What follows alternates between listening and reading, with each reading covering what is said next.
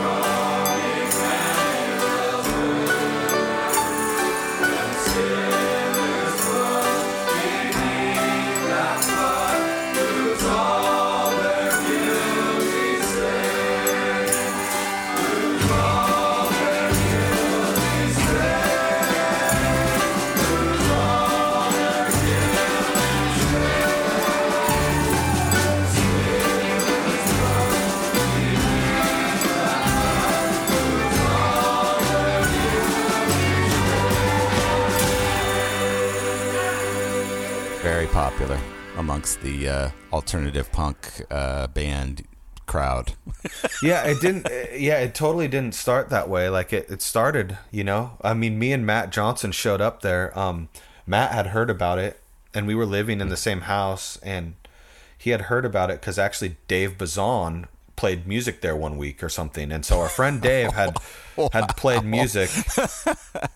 Sorry, that's just funny in hindsight. Yeah, totally. But he he had you know like he was involved with Calvary a ton in the back. I mean, me and Dave, um, when Pedro the Lion had started in 90 Pound Wuss, there was this guy. Uh, you remember Joel? Um, why can't I remember? Anyways, there was this guy who organized some stuff. Oh, the yeah, Yeah. he played drums in Roadside, Joel the first and record. Roadside. Yeah, yeah, yeah, the yeah. first record. Yeah. Anyway, he uh, he was gonna do this like missionary trip to Russia, and he had asked 90 Pound Wuss and Pedro the Lion to go, and we were all working on some logistics and figuring out. It never happened, but um, I remember that actually, him organizing that.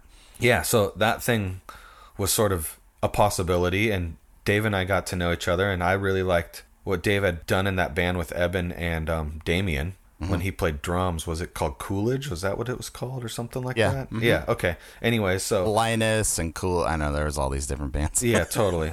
But I really liked what they were doing, and um, I didn't really. I wasn't a fan of Pedro or really Bazan's music even to this day, but I like him a lot, and I, I appreciate his candor and his honesty and everything that he's done ever since the day and all the conversations that I I have with him. I've always appreciated. But anyways, that that whole thing was um that's how Matt and I ended up coming, and he did some worship songs, or at least we heard, and then um.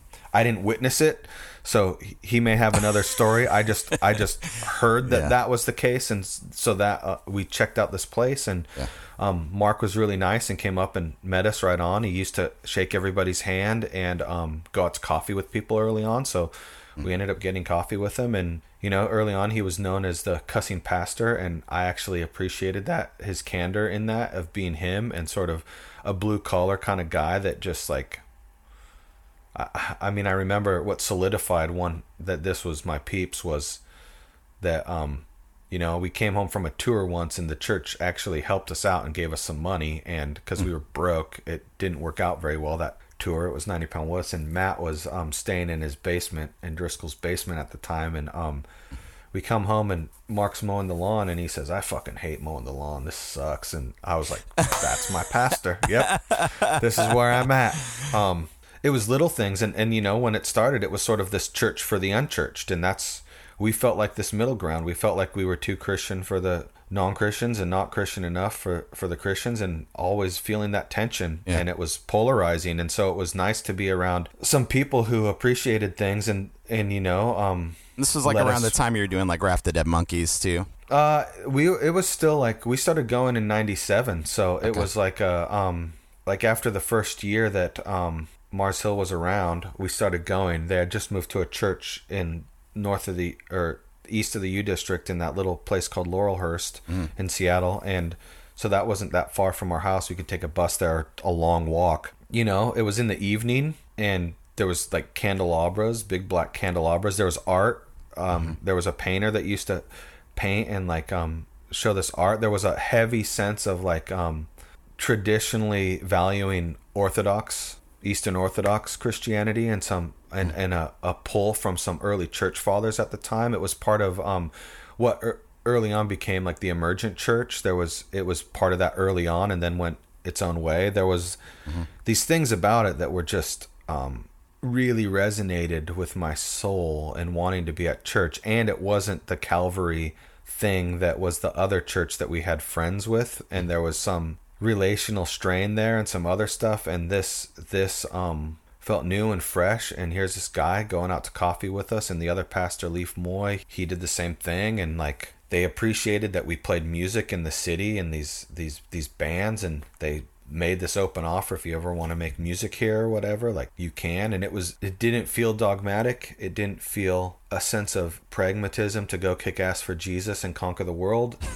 It, it felt like acceptance and love Uh huh. Weird. and I am a person who, um, you know, is very, very long committed to things that I do, even when they're falling apart all around me. I, I'm very dedicated and loyal, and I'm very um, relationally oriented. I value relationship more than getting shit done, and. Yep. I know that more about myself now. I don't think I could have articulated it in those simple terms back then, but that's kind of how I'm wired. Everybody's wired a little differently. But um I'm wired like that too. yeah. So those things I valued, right? And going there, it's like these are my people. And over the years, as as things got more popular, and you're believing sort of a, a narrative, because I, I don't know any different. This um I don't know that we're not the least church city in America, and apparently we were. And a lot of statistics were used sort of to justify and understand the phenomenon. Uh, it was always like Portland and Seattle competing year after year for who's going to be the least um, church attendance. Yeah. And that's, of course, of what they can actually measure, that people are actually giving them the data. So who knows? Yeah, it's all pretty disgusting now when I think of it, and it reminds me of in the Old Testament when you know God basically said to David, "Don't take a census." like, yeah. So the, the there was there was a lot of authenticity and a lot of care, and you know, at one point, here I am going on tour in these bands, broke as hell, living on a man. I shared a bed with somebody for years of my life, like me and my friend James, same room. Futon mattress on the floor. We didn't even have a futon, and Yeah. we shared the same bed. We're broke ass. And then later, like I moved in when we moved out of that Hiawatha house. I moved in with uh, Doug and Jonathan Ford. From Roadside Monument. Yep, Doug Lorig and John Ford. And um, I don't know how this happened, but Doug had the small room, and we would take Doug would sleep in his bed, and I would take the um, cushions off the couch and put them on the floor next to him and sleep on that um, because Jonathan had the large room and would stay up at. We would get up early to go to work, and it might have been after he quit the mailroom at Tooth and Nail or during, but at some point he just stayed up forever and would be loud and do what he wanted in this large room that none of us. I don't know. It was just really weird, and somehow me and Doug just shared this tiny closet of a room. Um, and that's how I lived for years, man. Like I- I don't, I don't need much, and I don't really. It's it's always interesting as life progresses. But anyway, so there I am, broke.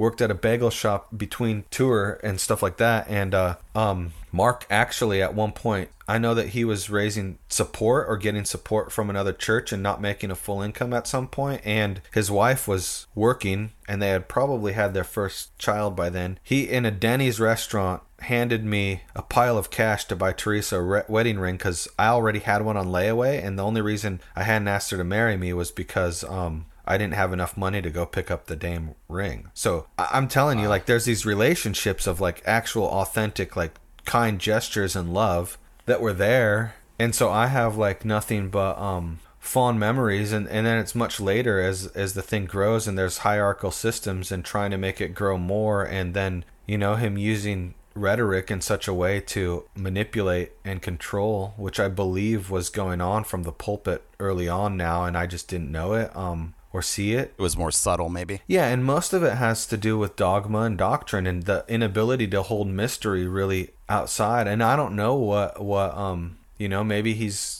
mentally ill and has narcissistic personality disorder or something. I don't know. Like that's been a speculation.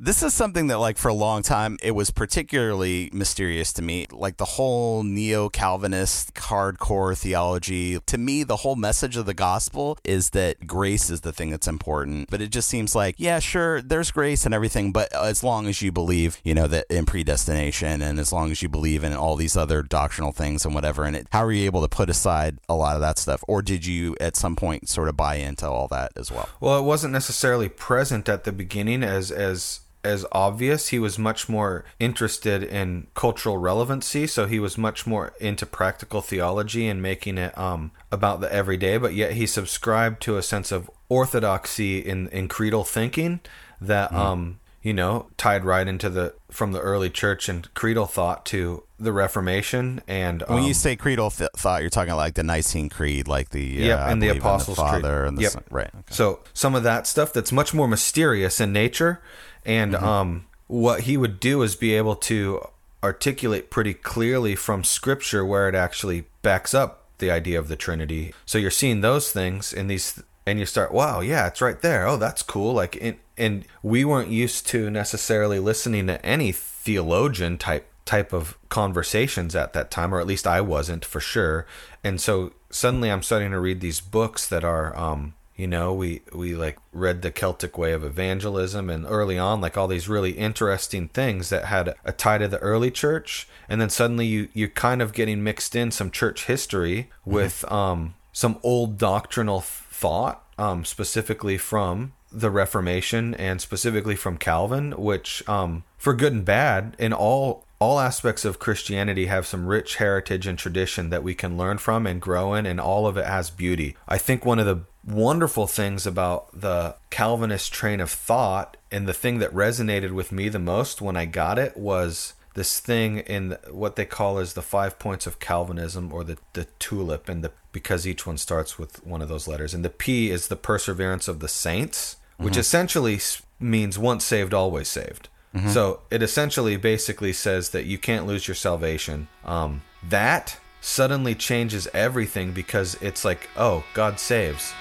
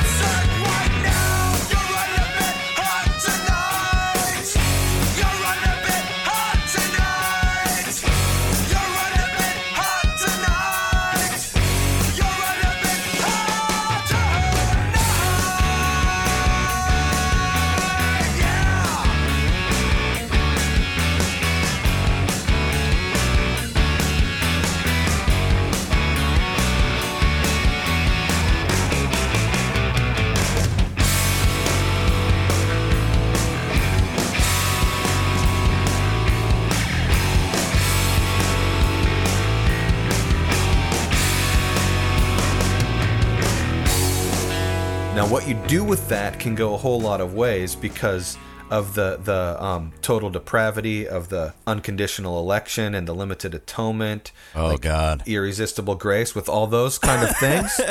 that one thing can make it such an assholish type of idea when really it is. I I believe now to have an open hand about who God saved and potentially even from scripture it could be like C.S. Lewis train of thought or G.K. Chesterton which says definitely Christ is possibly his work on the cross could be for every single human being period which then leads you to what rob bell believes or or mm.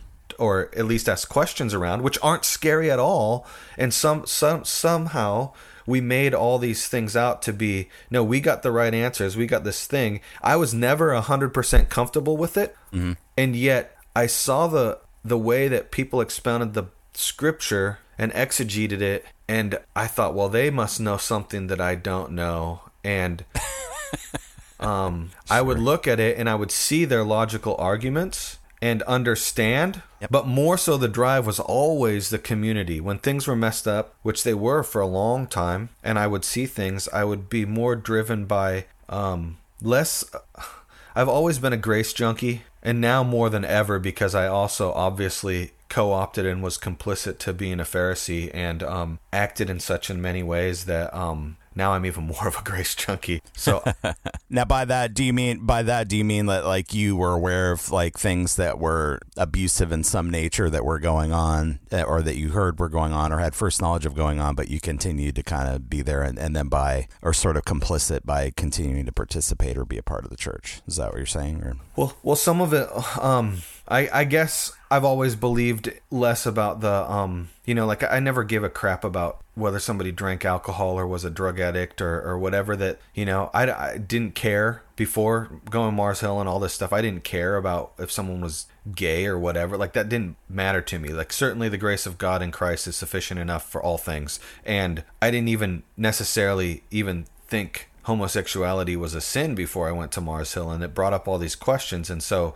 I don't necessarily think that now.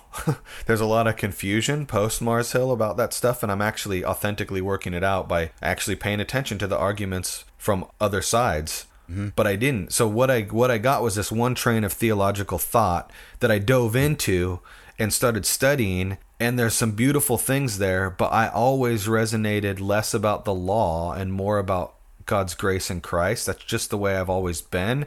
And so, yes, there was an element of being gracious to people when they do stupid shit or are an asshole. Like a lot of grace. Um, and that's fine, it, particularly when it looks like there's repentance by expressed um, mistakes were made. is I think is the line that's used, right?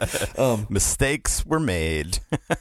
and uh, you know, I also loved, you know, like I said, one of the attractive things was that candor, boldness, and that sarcasm and that wit and that assholish type thing that are the same exact reasons why I love the Dead Kennedys and Black Flag and freaking the Crucifix, like all that stuff, that music right. that I grew up loving and listening to had an element of candor and authenticity that said, fuck you guys you're wrong and I'm right. And there was yeah. there's something attractive about that when it came to my faith of like this idea of like we're not going to be a bunch of pussies. We're going to be strong and like kick yeah. some ass. Now now knowing that that is not a fruit of the spirit. Are you sure that's not in there? yeah, there's no kicking ass for Jesus and taking names. Huh, um, weird. There is gentleness um, and those those things. I, th- I thought kicking ass was one of the fruits of the spirit. Are you sure? oh my gosh, man! It, it's it's so devastating to think back. Like you know, I, I feel like I can be culturally loose with a lot of stuff, but now I have a hard time even like um like thinking that there is actual like MMA fighters out there that are pastors. Like for some reason that rubs me the wrong way, and and and. and I don't and, and, I don't I wonder if it came and was justified because of the stuff that we did at Mars Hill because mm-hmm. most of those people are definitely influenced by Mark Driscoll and Acts 29 and that kind of thing a lot of them are a part of those networks and and I don't sure. know what I like it seems to me now post that a pastor type person um, is somebody who's a part of a community of believers that happens to be the one that those folks recognize as the one that has some sort of nerd quality to them that wants to read history and Old Testament theology and Right. understand how that connects to Jesus Christ and then tell you about it and counsel you in a way that's gentle and kind and loving. Not what we did. Like an exegetical sermon is just a freaking lecture. Like you can you don't have to do that in a church, right? You can have the the 10 minute homilies like at a at a mass. Yeah. But we did this thing where we thought most of it was like a that inerrancy of scripture doctrine. Um I don't know if I, I believe that in the way I once did. I think I, I definitely believe scripture is authoritative, but I, I know that Jesus speaks to me um, through the world around me, through other people, and through reading his word and through silence and solitude, but also in busyness and all this stuff. Like he's constant and, and he's always affirming and, and what I mean by speak is is touching my heart in ways that Mm-hmm. I, I mean, I am kind of a charismatic, so I don't. It doesn't bother me when somebody says they heard from God or whatever. What what I want to do is check to see did it tell you that you're loved and known and accepted? Because if it said that, that sounds awesome. or did it tell you you should go murder a bunch of people? Yeah, or or or be a dick, or like build an empire, or like Christ is. It's all about humility, and if it's personal about like a, a repentance, if you feel like, well, God, God really laid on my heart that I should be more kind to people. Yes, that's awesome that He did that. That sounds right, you know. But That does sound right. Yeah. yeah. But um God laid it on my heart to build this empire and, you know, plant a church and and I- don't I don't know that that like that sounds like something you want to do. You want to plant a church. And Yeah. God will be with you in that just like he's with me in the things that I do. He's there and if you're an honest like loving kind person and I'd love to affirm that and be with you. But um I don't think that's what was going on. I feel like there was this empire building that was a self-justified work. And you can't get away from biblical rhetoric, but this inerrancy of scripture idea, there's a problem. Have you heard of um that book um Christian Smith wrote it. He's a sociologist who was an evangelical Christian and became Catholic. It's called The Bible Made Impossible. Great book. Really influ- sounds awesome. yeah, it's it's it's great because what it points out is the simple fact that we live in a day of pluralism and there's a problem with evangelical Christianity in particular of taking the Bible so um as inerrant because what it means is each sect and each little thing they hold to one uh you know multiple probably 10 or 20 of like over 4 million different doctrines, right? Mm-hmm. And not all those doctrines, those 4 million, are cohesive and work together, but they've been expounded on people who believe that they're that they're at the root of what the word of God is. And what they forget is that no, it's a story telling of God being incarnated in human history and a people, Israel. Mm-hmm. Those are the stories. Those are the stories of what it tells,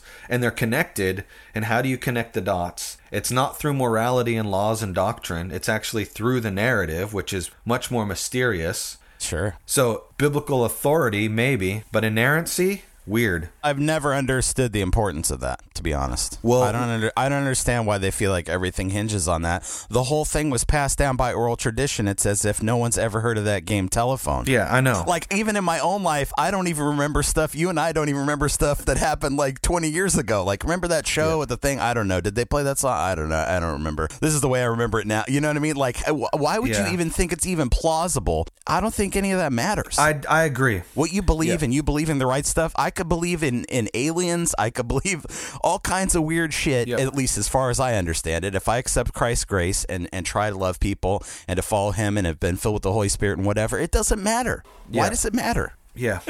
I don't know, but it it felt really it felt really nice at the time to have like some sort of bit of um Framework or something? truth in a way that was seemed to have an argument backed biblically. Well, what it does here's here's what I really think of it now. First of all, to let me finish that thought is I do believe that that view of biblical inerrancy and and the high authoritative thing calling for pastor that was there um sort of made it easily um you easily then listened to the pastor who was extrapolating, expounding, and exegeting scripture in a particular way.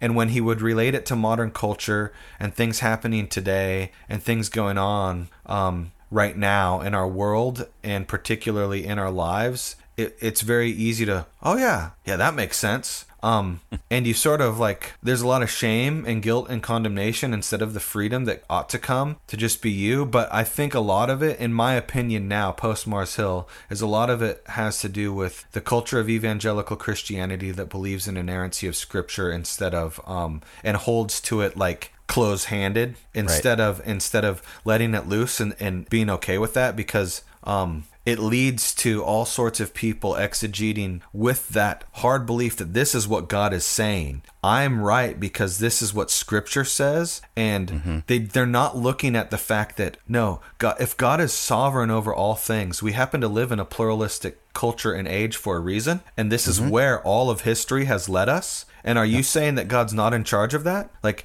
the human understanding of there wasn't some golden age in modernism. There wasn't some golden age in, in before modernism or pre industrial era or the early church. It's all leading up to now. Yeah. And here we are, and we find ourselves right now. And certainly the grace of God is more well known, and the kingdom of God is more revealed than it once was at some point.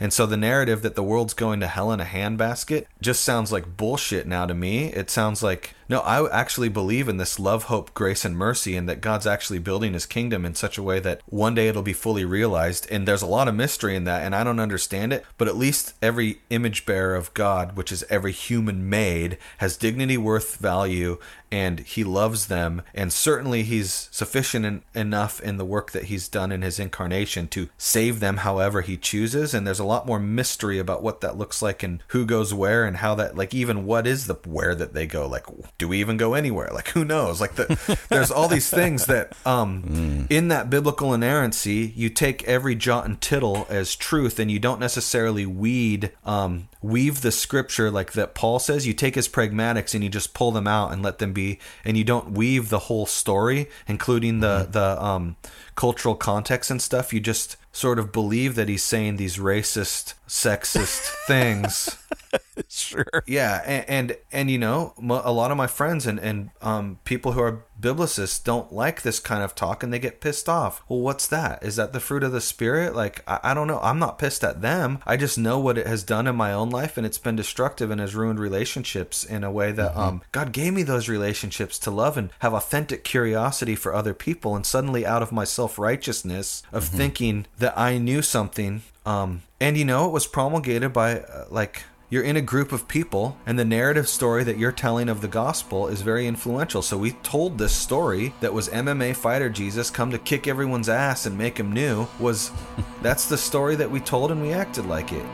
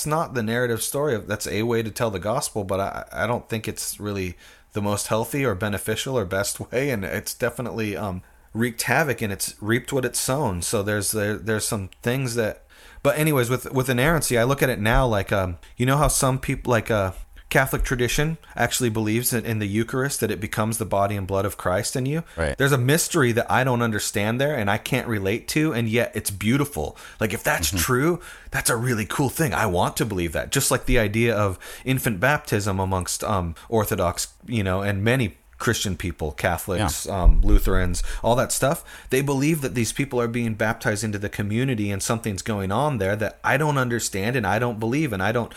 And there's a mystery. Inerrancy is also a mystery. That's what it is. If you actually believe that um, every jot and tittle of the Bible is there, there's a mystery, Sure. and you got to treat it as such a mystery and and recognize that it's mysterious and be able to open that up. And that's what I think about those different traditions is that every tradition of faith has a particular mystery that an understanding of something that doesn't make sense to the rest of us mm-hmm. that actually can be used in a positive ways if held openly with mystery and recognizing that it's mystery and that's not the thing you have faith in? Because the bible's not what we ought to have faith in. It's actually the incarnation of god which is Yeah. jesus christ. And the the bible is an informative story that tells us about that the new testament. And the old testament tells us shows us our desperate need for that reconciliation and restoration in christ. And and we yeah you're right. I mean i got duped. I got put in a place of not being true to who i am mm-hmm. Because I wanted my um, faith in Christ to matter in some way that was other than how I'm wired for it to matter. Mm-hmm. And so I easily, you know, and I, I'm a Northwesterner, man, and I come from the the grunge decade, right? I'm like, like those were my formative years. I'm self-deprecating, so I- I'm the first person to think, oh, these people must know what they're talking about Right, right. and and it was hard to come to a place of I grew up in evangelical independent church, right? There's a high sense of sin in those those churches in that that yes. Calvinism tradition. They focus a lot on sin and they would tell you Yes. that they don't, You're but they fallen do. and evil and sinful and and uh, yeah, all your these nature. things. So you you start you you kind of have that narrative already in place, and then you um go to this place that's affirming and your people, and finally I'm not not Christian enough or too Christian. I actually fit in. Yeah. Like finally my faith matters and these people understand it and are affirming of me playing music out in the context that I do. In particular, while I was in Raft of Dead Monkeys, I worked at Mars Hill. Right. Like and they they knew that. I wasn't I'm not dualistic. I'm pretty open about what I'm doing sure. and they paid me and I worked there at that club the Paradox Yeah. and was pretty much a deacon in the church and functioned as such and was sitting there saying fuck shit damn cuss spit showing my butt on stage in Raft of Dead Monkeys being Yeah. a ridiculous Cut, cutting yourself open and, and creating biohazards at the uh, music venue, things like that. yeah, totally. So there, there, and there's that acceptance in that that um thing, and I wonder, looking back, if it was we were the people around that they perceived as being culturally relevant, and we were used. I don't know. I don't know. I wasn't treated as such, Yeah. so it could be the storyline, but that's pretty nefarious of me thinking that um. That's that's pretty nefarious of somebody, and I don't. I have more hope even for um Mark at this You don't. time. You, don't that even want to go that. Yeah. it's possible and I, I, I could get where the ramifications could go and that's that's that's okay some people actually do believe that and i don't know like it's possible yeah. But um i don't regret the experiences that i've had or even doing mars hill i'm sad by um some of the things that we did but it informed me to a point now where i feel liberated and free man like i feel like if i didn't go there i wouldn't have seen evangelical christianity in the light that i see it now which is a broken system which doesn't Yeah. honor the context of where it finds itself in America. It wants something that's antiquated. It wants something and desires to preserve not the gospel but tradition, and that's that's not. I'm not interested in that. I, I don't. I don't care. And it's probably not every quote evangelical Christian because obviously I'm here and I'm still whether that's my that's where I've been. I, I raise support for a living as a missionary in the city of Seattle. So through an evangelical Christian organization. So I, I, I am still an independent evangelical Christian in many senses of what people would call. Yeah. But I'm also I feel akin to being Catholic, and um, you know, I was baptized in the Catholic Church, and I went to mass there this Sunday. So I was rebaptized when he sprinkles this stuff. I mean, not this Sunday, but on Easter, they do that whole thing. So there's there's things like I just resonate with Christ and I don't care if some, how somebody practices, but I do I, I do think that you ought to be challenged if you're an asshole. Um, Yeah. and I did it. I always felt like uh, I love Catholic churches and I love going to them. I always feel like my overwhelming feeling, no matter, and I've gone to a lot of them. I like to go to St. Patrick's every year uh, in New York um, around Christmas time. I always go in there and just have a little quiet time and like whatever. And I, I always have the feeling that when I'm there, that that like God lives there. That sounds weird, I'm sure, but like I don't have that feeling when I'm at the movie theater where my wife and I go to church and they got the rock band and the whole thing, and I'm just like, Ugh, is is God here really? Yeah. um, I mean, I know he is, but Yeah. you know, um, the one thing I just wanted to say, I, I, it's just been bugging me to say it, but um, the thing that always kind of bothered me about the whole idea that it's important for inerrancy and all this stuff and whatever, and and even to an extent Calvinism, all this stuff, is the trust that modern people are placing in in people that were here a long time ago and didn't really have access to all the information. You know, Calvin's just one guy, and these people that put this stuff together are just they're just people that put it together, and it may be God inspired, and it may be all these things, but like the story is what's important, not whether every little thing is accurate or whether every little you know. It's like uh, so much stuff is being used to condemn people from the scriptures that was stuff that wasn't even written for them. You know, it's like uh, Levitical law is not for you and me now in 2015. It just isn't. you know, I mean, I know people disagree with that, but I don't, I don't think you can look at it and, and realistically think that these weird rules about fish and, you know, all this stuff is like, is for you and me in a modern society. I mean, it just isn't. I agree. I don't I don't know what I was thinking. I know that um I was more enamored by the community and the I mean, we had a lot of great time and a lot of great friends and a lot of great things that happened there and I don't regret any of that.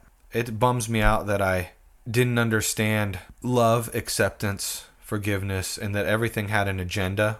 Um I don't mean that as a condemnation of you at all, by the way. I No, just, totally. I'm always been uh, mystified as to why it's important and, and how people just are able to take the leap without thinking that, you know. Yeah, I, I agree. It's not it's not a it's it's those things that are what they forget is they, they don't hold to the mystery anymore and they, they hold it um as truth that for some reason seems self evident because of the um the way that they read scripture and understand mm-hmm. it when you know it's a complicated story and it's a complicated thing that what is the actual message of it? How does the old, Old- new testament and old testament tie together? And, and i do believe that it's much more about this fairy tale narrative that god loves human beings that he made so much that he enters into human history in such a way that he was just one of us. Like a god that actually became one of us mm-hmm. that's scandalous even even the uh, theories of atonement for what actually happened in Christ's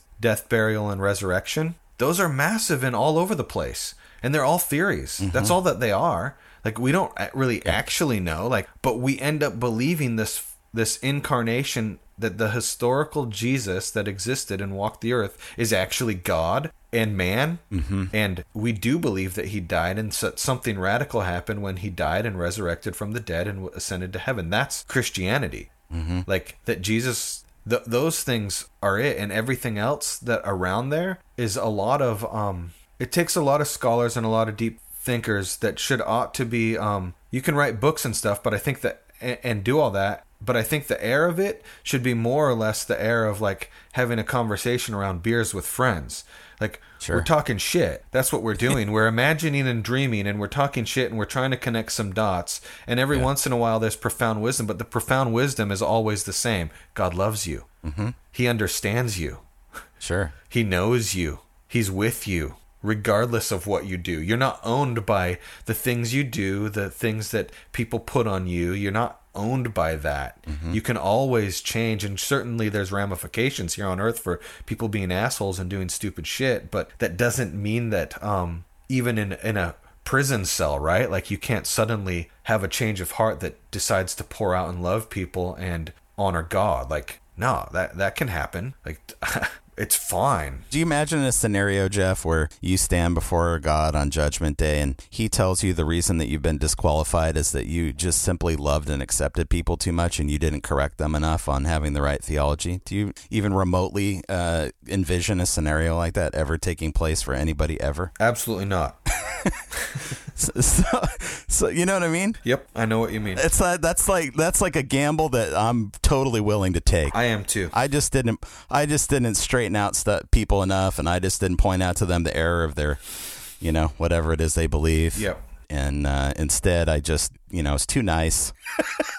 yeah, totally. Well, I love um I love the way C.S. Lewis in, in that book Prince Caspian paints out uh, this sort of universal atonement idea, right? Like it's mm-hmm. what he what he does is basically um, says, okay, there's these horrible rulers that are oppressive evil dictators that, that are ruling over this kingdom. Suddenly, the true ruler of the kingdom comes home, instills law and order, in a way that's gracious and kind, and even invites all these terrible rulers who marginalized and hurt people and belittled them and were oppressive. Like he says, "Oh yeah, you guys are welcome in the kingdom too. You can stay." And what do they do? They leave because they want nothing to do with it. Plain and simple. That's not for me.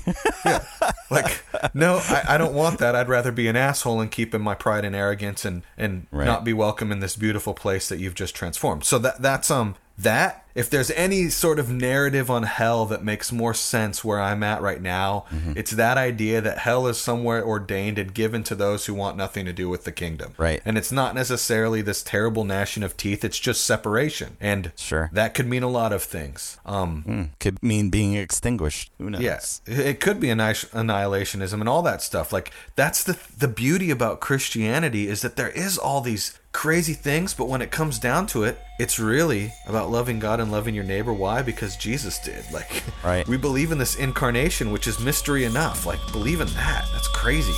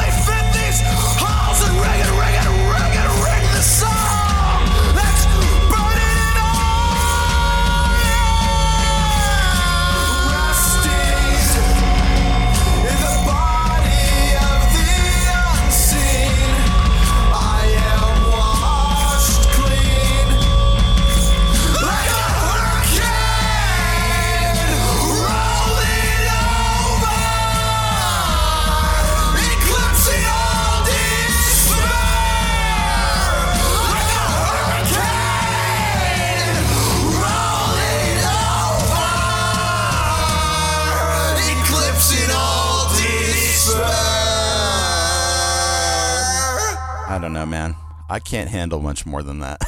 yeah. I just I love the simplicity of uh, that being enough. You know, I just think it is enough. It's it's plenty. You know? I agree. It's plenty, and I could bask the rest of my life in that like going, "This is scandalous. This is totally bizarre. Like I am forgiven and loved, like in Christ. That's crazy." I think that you know people in general take comfort in having everything laid out and explained and having it all make sense and all that kind of stuff and whatever and Yep. and um, I think if there's anything we can be encouraged by is that there seems to be a, a movement or whatever you want to call it there seems to be more rejecting of everything having to fit and more embracing of doubt and not necessarily having to have every little piece fit and every little thing support the other thing and all that kind of stuff and whatever. And to be okay with that to be okay with that we don't have all the answers. We don't know. We can't no one's died and come back and and explained it all to everybody how it all works you know? It's like uh, we don't know. It, it is a mystery and I, and I think that's fine I think it's okay for us to live in that kind of tension you know Systematic theology, I think, is antiquated, and presuppositional apologetics are antiquated at this point. And what Christianity de- generally misses out on is the fact that we are here. We live in a pluralistic society. Our faith can be refuted and doesn't need to be accepted, and it doesn't change that it's our faith. Right. Like we don't have to have like I think more of the the belief of like scripture when it talks about having an answer for your faith. Like I think it's more talking about the willingness to discuss what you believe. right Like that's or different tell than or tell your own story what your Yeah. experience has been how god has changed you how god has shown his grace in your life Yep. you know what prayers he's answered in your life because there's nothing better than a good story you know It's I like- don't need to convince anybody about the existence of Jesus Christ or that he's God. I don't need to convince no one. Like never Mm-hmm. in my life ever again will the I hope that that will not be a motivator that somehow in my wonderful amazing articulation that I'm so powerful will be able to persuade somebody of what I believe. Like I, just not that's not even that's not even an in, an interest and I can't believe that it was at one point um and it's an interest for most Christians in America like they they think Yeah. they put a value on it instead of loving and accepting people where they're at and letting God do that work. If somebody's transformed in such a way that they believe this crazy thing I believe um that's a beautiful thing that we can celebrate and you know what? If they're not and their life has some awesome things going on it and they're in, you can celebrate that too and you can celebrate their you know not celebrate but you can be with them in their burdens and their pain and their suffering. Like who has god placed you with in your neighborhood right there where you live in the communities that you're a part of through whatever various networks you in you're in? How do you value place people and presence? Like just being present. And i think mars missed it by um i mean we did that. That's why i stayed there. There was that element happening Right. but we ended up in the end we essentially were complicit in making mark a whore by basically selling him as a commodity mm-hmm. by utilizing that oratorical that oratory gift that he has because he's a good speaker. Mm-hmm. And he's funny and you know he's confident and, and he's got all the skills of of chris rock right? Like right. so he's eh got that preacher swag or whatever. Yeah, totally. And it's it's because he practiced all that crap. He practiced all that stuff and he wanted that stuff. And we gave it to him and we gave him power and influence. And um we didn't need to. We could have spoken up at any time and left. And um some people did throughout the whole entire history. And it's interesting to see how they were ostracized. And I'm so thankful that a year before the the doors shut, a year and a few months, Teresa and I had left. And um you know i wrote a blog of my own repentance and i was basically i i actually outed them on their ResultSource campaign which was the thing where they bought a bunch of um so it was the same week that Janet Mefford um brought up the plagiarism to mark at the end of that narrative and i wrote on a blog on my my personal blog which you know i'm scared to death of writing right now and hopefully i'll get over that but i'm at where i'm at so i haven't written much past then um, Right. but I did, and I wrote it was my complicity and my repentance in saying how I couldn't be a part of systems and structures that um, would buy their way onto the New York Times bestseller. It was like SoundScan in the music industry, and how Right. people would find ways to sell more records at, at the local shops or something in order to up SoundScan numbers. I hated that crap then. I didn't like it. I didn't want anything to do with it. I felt it was a lie and people justified it and it's fine it was what it was but i didn't like it and my conscience wasn't clear with it so when i hold, heard about this new york times bestsellers list which was in august a couple years ago i heard about it I was horrified, and I brought it to my local the the guy that I worked with. I was a pastor at Mars Hill at the time, and they basically said, for one, I don't know what I'm talking about. I don't know the whole story, but they didn't tell me the whole story. And then, and then two, um, they said it was justifiable, okay, best like business practice, and people do it all the time.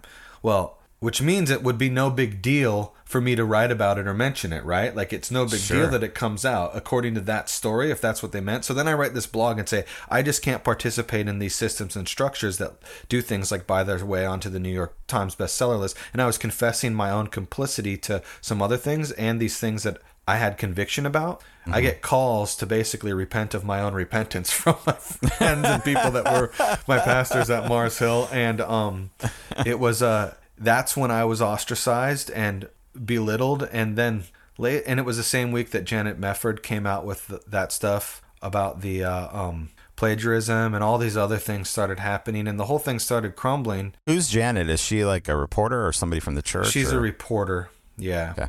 I'm pretty sure that's who did it. I think her name was Janet Mefford. Uh, you could look it up online. But anyway, all that stuff started happening, and um, suddenly, like, I'm another public enemy, sort of number one from this community that I had.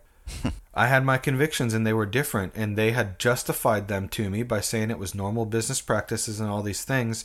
And suddenly, I'm in the wrong and called a gossip, and it was pretty terrible, man. It was brutalizing and difficult to to bear, and it's been a rough couple years now. Uh, It's just been um, disorienting. Uh, Mhm. How long are you there for? Like 17 years or something? 16, 17 years, yeah, something like that. Yep.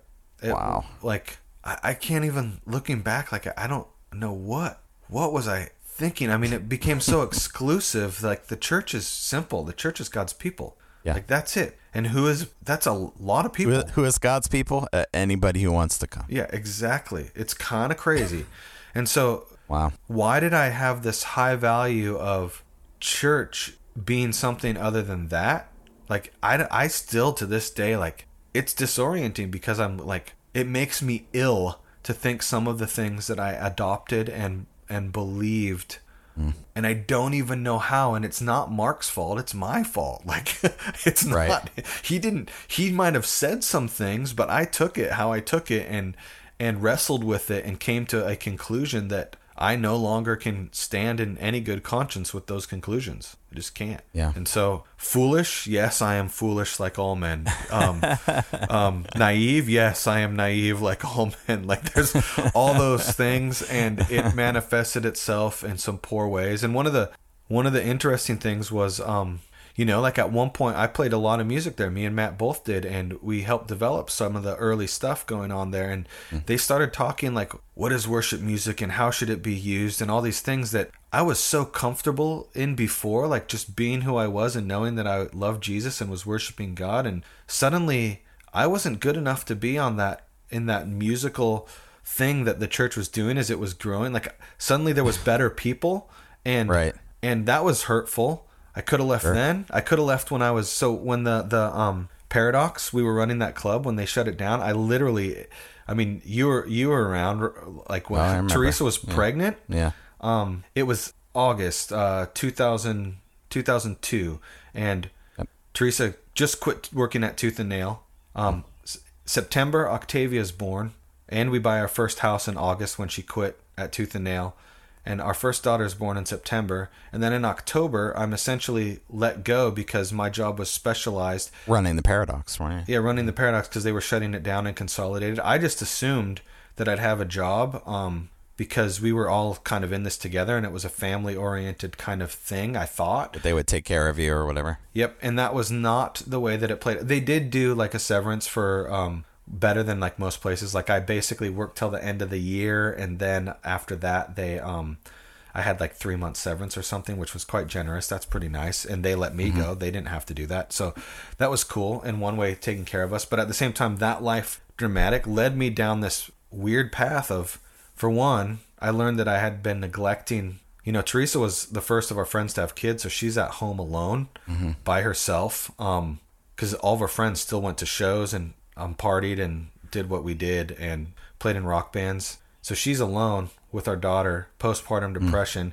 and I'm rehearsing for you know my bands and playing shows and trying to get a job and doing all this stuff. I, I was basically very neglectful of my best friend, and nobody was there, including me. And um, later, that narrative comes out, and that's when I was talking about that sort of like crushing weight, kind of of anxiety of trying to make a name for myself. Because I still believed, like, no, I'm gonna play music, and it's gonna mean something. And look at look at how well you know, Modest Mouse and Death Cab and all these bands. I'm at least that good and like Yeah. whatever. What a jerk, man. Like I was basic and you knew me at that time, so you can attest to some of that like coming out in some negative ways as well as as well as, you know, I was still an okay person probably to my friends and stuff, but there was that insidious thing inside of me that wanted more and was dissatisfied with what I had and was given, which was beautiful. I just had a brand new daughter. That's the message of the marketing and the culture that's we're constantly bombarded with. So it's not like it's a mystery how we all get sucked into that. I mean, that's what Yeah, everything, totally. all the messages are, right? You're not good enough. You're not pretty enough. You're not skinny enough. You're not, you know, you don't have enough stuff. You're, you, Yep. you, you deserve to be on the bus. Uh, you, you deserve to be on the better shows with the bigger bands. You've worked hard, you know, all that stuff. And the crazy thing is, so what ended up happening is I got a job finally, and then um, eventually I quit Suffering and the Hideous Thieves. They actually did this record as just the Hideous Thieves that never came out. That's freaking amazing. Um, oh, really? Yeah, it's I don't know if it's online somewhere, but it's just called the Hideous Thieves, and and um yeah, who was left in the band at that time, and they they experimented. They all sang, and they're all some of them.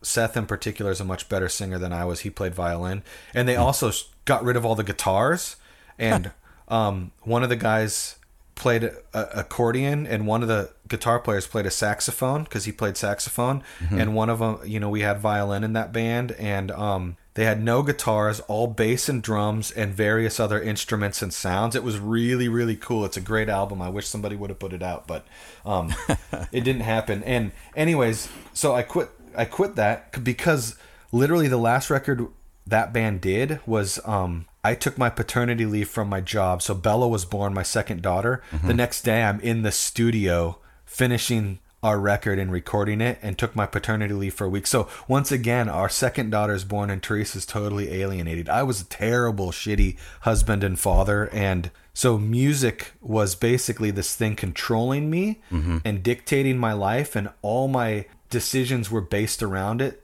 And what you call that you you call that in christian circles an idol. Um so and and in in my story that thing had become this thing that was killing me in all my relationships and my family and everything in order because i thought that it was who i was. So i was defined by something i did instead of Yeah. just enjoying something that i got to do. Yeah. and so um, at that point was a huge change in my life where I actually stopped playing music. I put it down and I felt like I was in another crisis. I felt like I was an identity crisis.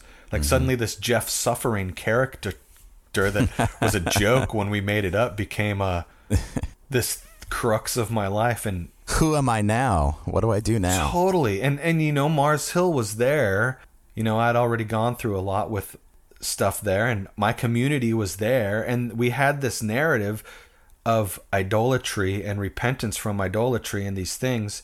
And what was sad was that I wasn't walked through and affirmed musically. Instead, it was evil because the way that I took it.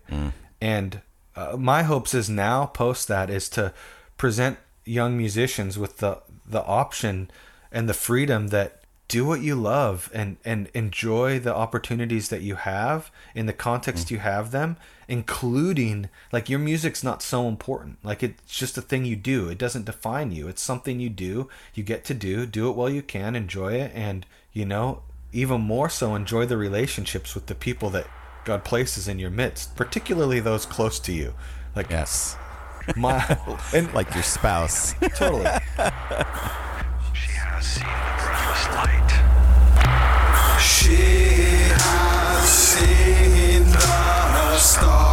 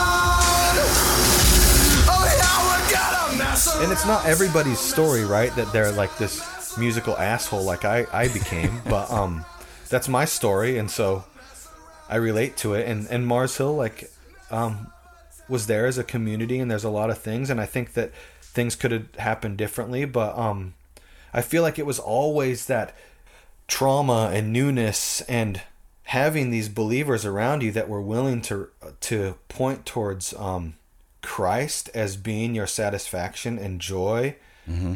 was super helpful and and and I wish we would have done it in a much more constructive way in hindsight. And now that I've learned, I think that I can. Like being present with somebody and not giving them what they should do, but giving them the truth of that they are loved and that they're known. And I'm actually embodying it by being with you when you're a pain in the ass and going through your shit, which sucks.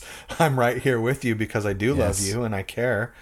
That speaks volumes. And those were the reasons why I think Therese and I were there. Regardless of what was said, it's it's that we had a community and we had a people that was our people. Um, and now I realize that my people, man, like post that, like I always had people. I had you. Yeah. You know, you're clear across the country. you're my people. Yeah. Like I freaking had all the punk rockers I grew up with that they were my people. right. Didn't matter if they knew Christ or not. Like I'm not. I, I'm an. You know, in some ways, right, an alien to this world, but at some ways, I'm totally right at home. Like this is where God has me, and Well, I don't. I, I don't feel like you should be too down on yourself, man. You were number nine on uh, Relevant's Christian Pop Punk Glory Days uh, album list. Yeah, you know what? I was surprised not to see. I was surprised not to see Value Pack on there. I thought, know, man. I thought for sure, like why ninety pound wuss and not Value Yeah, I mean, Pack? like that's what I was jalapeno, thinking. Like, that's I was a- that's a classic. Totally. There was some. There was. It was interesting to see that particular because I oftentimes forget that first album because you know my favorite is the last Sure. one and that's where I, you know, and that that has depth. But it's funny because I used for years I was embarrassed kind of of that first record, but now listening back to it, like I think there's some solid stuff there, and I love great. it. Yeah, it's great. It was fun. It was good times. Well, listen, I know you got to get Yeah. going, and I got to get going. But Yep. um, why don't you just briefly tell me what you're doing now with your artist reformation thing, if you can? Oh yeah, yeah. So I uh, um started a few years ago, um about four now. So I felt uh like that I wanted to um do church oriented stuff, and this is what one of the reasons I became a, a pastor elder guy at Mars Hill downtown when I was there is I wanted to do church oriented stuff, but I didn't want to be confined to that. So um I didn't want the job role and description that they had offering at Mars Hill, and plus I probably wouldn't get hired. I wasn't qualified anyway. Whatever. So um, but I wanted to do that, and I wanted to be more involved in the culture, and I was leading this um study group. Well, it was it wasn't really stu- we did lots of stuff. It was this we hung out. There was about fifty people that would come on and off throughout, and we'd meet once a week and we'd study the Bible, and then we'd do like some art uh, galleries space in this ad hoc thing, and um a lot of folks just I felt it's so even arrogant now, but um I felt like um there was I was sort of the person who was like that figure within the community that people would come if they were having problems and all that. So sort of that pastoral type figure. Um, I should have just started a damn church is what I should have done. Left Mars Hill and started a church. But anyways, the the it felt like um this group of people we ought to do something and so I basically decided I'd start raising support as a missionary in the city of Seattle. So I, I hooked up with this organization called Reliant now that um, I work for, and um, it allows me to do multiple things. So I started this arts nonprofit that is called Artist Reformation, and the idea behind it is less about the shit we get done and much more about having community and relationship and being known and being loved because a lot of um, creative folks end up in solitude a lot of times and um, so one of the ways we do that is by working on projects together. So we have various different projects that we've done, and one of the cooler ways that we've done it this last year, it started in January, is we have a house that eight different artists live in, and they're all believers, and so there's a component of doing life together and one another and each other, and just being there. Um, It's cool. and so that's one of the things that I did from that. Another thing is I'm involved in a church called A Seattle Church, and it's um you know the idea is that there's one church in our city and it's Jesus's church, and the our sort of tagline is um um be loved, live loved, and the idea is that we're loved by God, and so yeah, let's love one another and.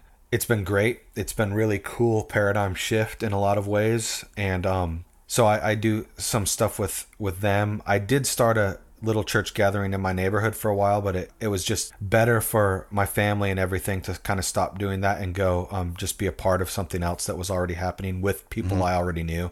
Tons of friends there, former Mars Hill people, and a tons of new friends. And um, and then I work with this organization called Redemption Group Networks a little bit, and um, it's more of a biblical counseling type of thing. It was started by a friend who started it at Mars Hill, who was a pastor there, and um, it's gone on to be its own thing. And I think it's really beautiful. It's about um, it, we go through the Exodus, the book of Exodus, um, in small groups and talk about um, how much God loves us, just like He loves Israel as they build a golden calf and demand food from Him. And well, didn't they just didn't they just cross the Red Sea and He wipe out their enemy? Yes, He did that for you too. like wherever you're at, He loves you. And so there's some gentleness and and some it's for it's kind of when you're feeling stuck and maybe complacent about your faith. So I do those things and I've been working on a band for the last couple years called Dry Bones, D R Y B N Z. I got to send you some stuff. Um but Dry Bones, it's with Joe Mendonca, who lives in um, Vancouver, Washington right now, and he sends me these noise tracks. Like they're pretty noisy, and they got kind of like it's pretty cool. I really enjoy it, and then I just write words and holler over them and record them with a friend. And someday we'll actually put something out, but life kind of gets busy, and then we forget about it and put it on the back burner, and eventually it'll happen. That's prob that's probably okay that it's on the back burner. it's totally okay. There's so much going on and a lot of people that I feel connected to and you know my own health and spiritual growth is is one that's changing and really important to me right now because of just where I came from and the hurt and um, I want to minister to the folks that are hurting and be with them and you know this the city in the Christian circles is really weird right now in Seattle because that thing got mm-hmm. so big, so fast, unexpectedly, in the least likely place that it should happen, and then it completely blew up. So every church around here is filled with these sort of Yeah. refugees that have this story, and they don't really know because almost every other church thought that we were a bunch of shitheads, assholes, and Right. they were right. But they've been gracious and kind and loving, and it's been real a real embodiment of what I see in Scripture of the church loving um, people because they they've been accepting of us. Like uh, our church meets in a Queen Anne United Methodist Church, and you know um, they're a lot different than from where we came from. And and there's a f- female pastor, which I am totally egalitarian now. So that does not bother me. Um, and there's, uh, you know, just some different value systems, and we've really learned to grow and love e- and respect each other. And um, I see that playing out a ton post Mars Hill is that other people and churches have been really gracious. You know, and I've heard stories about people being like upset that it feels like they're being invaded, and that's too bad. I, I, but the the most, the bigger narrative is that we have a home. That maybe just maybe he'll make all things new. Yeah. Totally, amen. Yes. So yeah, I, that's that's what I've been up to. Hopefully, you'll get to hear some suffering, screaming antics at some point again. I I've been enjoying doing it. It's been cathartic. I've been writing about a lot about this Yeah. situation with the church and and the things that I feel and have been experiencing, and the things that other people have been feeling that I don't know what to do with. And um, that's the majority of the context of the songs. Well, it was so great to talk to you today, Jeff. It's been way too long, and and I really appreciate you being open and vulnerable and willing to share, you know, every little part of all that stuff. And I know it's been a struggle and and been a difficult time. And honestly, it was just great to see and and to talk to you. Please give my love to Teresa. Yeah, you too, Bill. Man, thanks.